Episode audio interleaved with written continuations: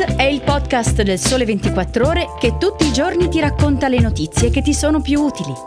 Su tutte le piattaforme gratuite e sul sito del Sole 24 Ore. Ciao e bentornati all'ascolto di Start. Oggi è domenica 10 luglio, io sono Enrico Marro e vi parlo di astrovacanze in Alto Adige, di design del calcio a Londra e di avatar nel metaverso. Iniziamo dalle stelle.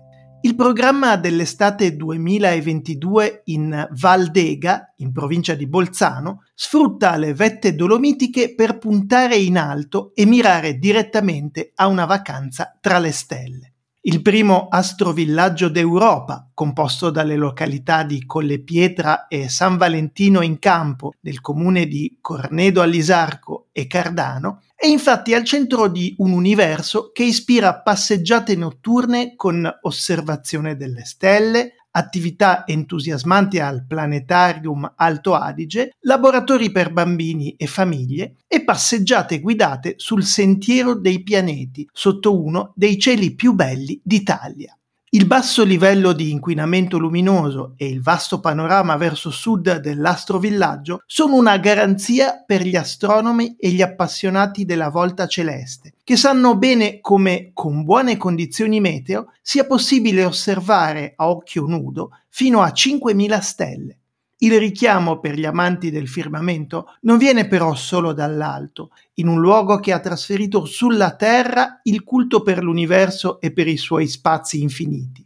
Le escursioni guidate in tedesco e italiano, con osservazione pomeridiana del cielo, sono ad esempio previste ogni venerdì di luglio e agosto e consentono di visitare il Planetarium Alto Adige e l'Osservatorio Solare, nonché di partecipare a una camminata guidata lungo il sentiero dei pianeti, da Collepietra a Saturno, attraverso un sistema solare riflesso in scala 1 a 1.000.000 su prati, boschi e biotopi. Da non perdere gli eventi luna piena, vere e proprie esperienze con i pianeti nel piatto e le stelle sopra la testa nei diversi ristoranti dell'astrovillaggio. Ogni venerdì delle settimane di luna piena il programma prevede specialità culinarie, musica dal vivo, cocktail full moon e osservazioni del cielo.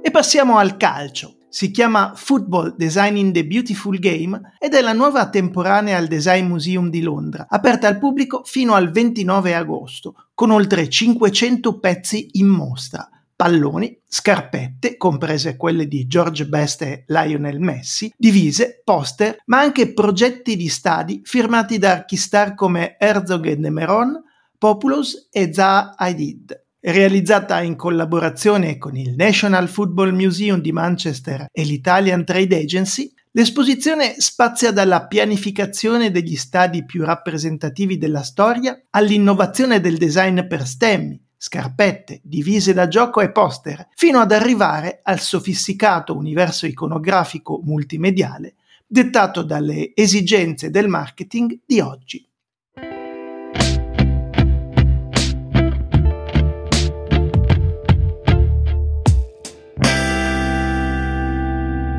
E chiudiamo con gli avatar.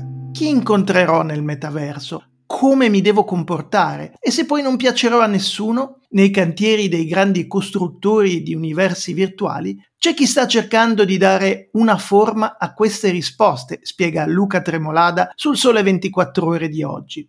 Il sottotesto non è solo estetico, ma interattivo. Come saranno progettati i nostri avatar? Che aspetto avranno? Saranno dei modelli fotorealistici di noi stessi o semplici caricature? Gli avatar in realtà li conosciamo da tempo. Il termine, che ha il significato di incarnazione, viene utilizzato per la prima volta da Neil Stephenson nel romanzo di fantascienza Snow Crash del 1992. Quel metaverso primordiale era una simulazione delle loro vite reali, una fuga da esistenze noiose o difficili, dove tutti possedevano un alter ego realistico, ma virtuale, di loro stessi.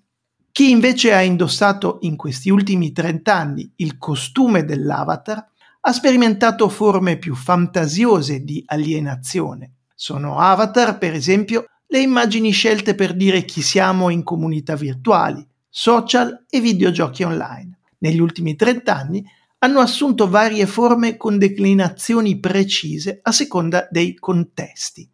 Dalla nascita della posta elettronica siamo stati iconcine di gattini, smiley ante litteram, scatti di attori famosi o volti di supereroi. Quando le telecamere degli smartphone hanno cominciato a scannerizzare il nostro viso e riprodurre degli avatar con le nostre fattezze, il processo si è industrializzato. I memoji, me più emoji della Apple, introdotti nel 2017, sono il primo esempio di successo, con Snapchat e Samsung che sono andate nella stessa direzione, per arrivare fino agli Animoji che in tempo reale, con una semplice registrazione di un video, imparano le nostre espressioni facciali. Possiamo così indurre pupazzetti digitali, cani e robot a parlare e a emozionarsi come noi. Tecnicamente possiamo diventare tutto quello che vogliamo. Gli avatar diventano costumi digitali da indossare. Ma là dentro non ci saremo solo noi.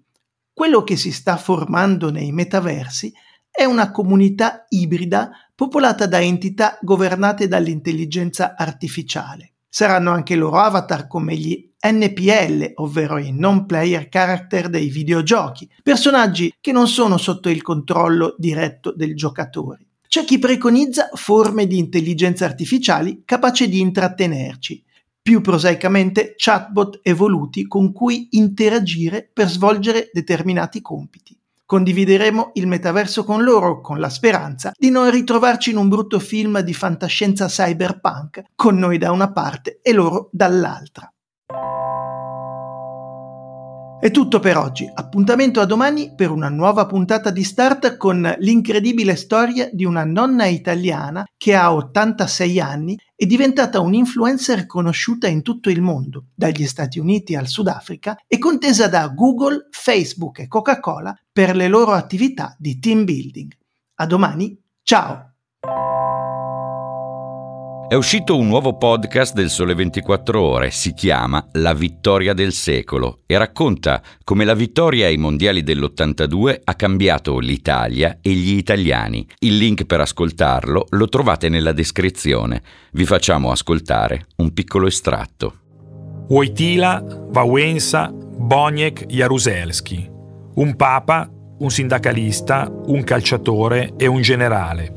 Nell'anno dei mondiali di Spagna sono i 4 polacchi più famosi al mondo. Le loro vite si intrecciano e si scontrano continuamente tra sport, religione e geopolitica.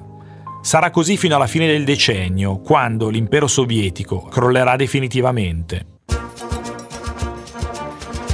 Sono Marco Alfieri e in questo podcast vi racconto come i mondiali dell'82 hanno cambiato l'Italia e gli italiani. O forse no. Questa è la vittoria del secolo. È pronto a calciare un passaggio. Rete degli azzurri. Ha segnato l'Italia con Rossi. Un colpo di testa di Rossi e il pallone terminato in rete. Rete degli azzurri esattamente dopo 4 primi e 55 secondi di gioco.